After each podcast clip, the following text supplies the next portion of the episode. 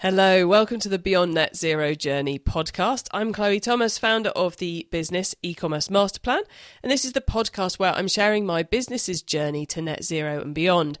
For now, we're keeping it casual, so I'm not committing to a regular episode release schedule. Rather, as I get to grips with a topic, an argument or something, I will do an episode and put it live for all of you. I am not an expert in this stuff, but I'm learning fast and I'm going to be sharing my journey with you episodes we're going to be doing um, kind of fit into three. So we've got diary updates where I let you know how we're getting on and where we've got to. Uh, topic episodes where I run through what I've learnt and done about a specific element of the journey. Could be travel, suppliers, offsetting. I'm sure there's going to be lots of those over the coming months um, learning resource reviews, where I review a resource I found particularly useful. And this episode is one of the learning resource reviews. And in this episode, I'm telling you about a book. Um, the book is What We Need to Do Now for a Zero Carbon Future by Chris Goodall. Why did I read it? Well, after I had my moment of panic about all of this, um, with you know what the future looks like if we don't do anything, total panic that I've done in other episodes, again, have a listen to that elsewhere, decided I needed to get proactive and that I needed to learn more. Stage one, let's learn about this. Stage two, let's take action. So, in terms of the learning, um, I went to Waterstones, that's our local bookshop, and I spent probably the best part of half an hour reading the backs of every single book they had that was vaguely on the topic of net zero, climate, etc. I came back with four of them, and this one has a lovely clear cover and has the name What We Need to Do Now.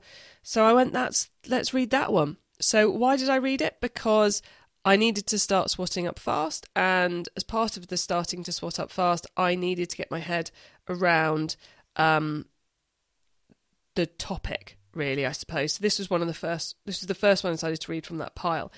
One of the reasons I decided to to read it was because of how it's set out uh, basically, in this book, what uh, Chris Goodall has done is he's kind of set out a manifesto for how we can change the world. So the actual things we can do to actually get there. It's kind of like a proposal document in some ways. It's very easy reading. And it's split into chapters that explain exactly how we can solve the problem in various areas. Now, in here we have a chapter on sustainable fashion, which obviously quite critical for um, my business because I work in e-commerce and retail, and my audience, a lot of my audience are in fashion. And then they've got um, all kinds of other different chapters. The chapter on. Let's run through the chapters. Let me tell you what you're in for if you go for this one. So, an introduction where he he talks about he the philosophy and the problem and the opportunity of fixing it. So, introduction, a new deal for climate. Then the chapters run through green energy, local grids, which is this idea for uh, really interesting idea actually about how we get the we turn all our electricity green relies on managing it much more locally. And there's some amazing case studies in here of areas that are doing it using renewable energy, but having it on small local grids rather than national grids. Um, then chapter three is about houses fit for purpose. So um, boilers, insulation, hydrogen, those kind of things. Chapter four is electric transport. Another thing I'm trying to get my head around at the moment: should I move to electric car or not? Um, which is around where he tackles everything from electrification and car sharing to uh, to public transport. We've then got flight and shipping, big old question for all of us. Uh, sustainable fashion, as I mentioned, because as he puts it right in the contents page, without big changes, clothing alone will stop us achieving net zero. Clothing, big big problem. Um, which he runs through how we can solve it uh, in chapter six. Chapter seven, concrete problems. So who knew cement and um, resources such as that and heavy industry were, were a fact? I didn't know concrete was a fact. Anyway, there's a whole chapter on that one.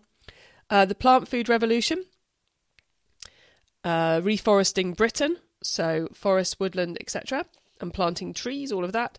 Carbon taxation, so that's the economic um, answer, I suppose. Chapter 11, direct air capture of CO2. So is this even feasible? I know a lot of people think think it's a you know it's a it's a distraction. Actually, personally, I think it probably isn't. But um, Chris takes you through all the detail on that. and should we geoengineer, um, which is about combating the worst consequences. That's more about dealing with what happens rather than um, what actually, uh, not prevention, dealing with what comes out the end of all these horrible things we're doing. And then finally, what can we do ourselves? So, about how you as an individual can have an impact too. Um, it is a really impressive book. It probably is responsible for turning me from freaking out about it all into getting proactive because Chris doesn't wallow in this book.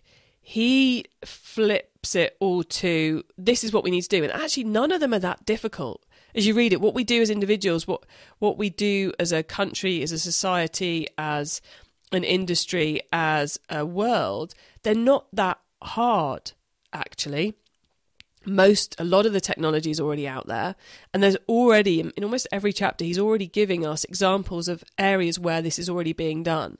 Some amazing projects never knew were happening, which you would have thought, because they work so well on so many levels, should really be being um, being uh, rolled out to many more areas.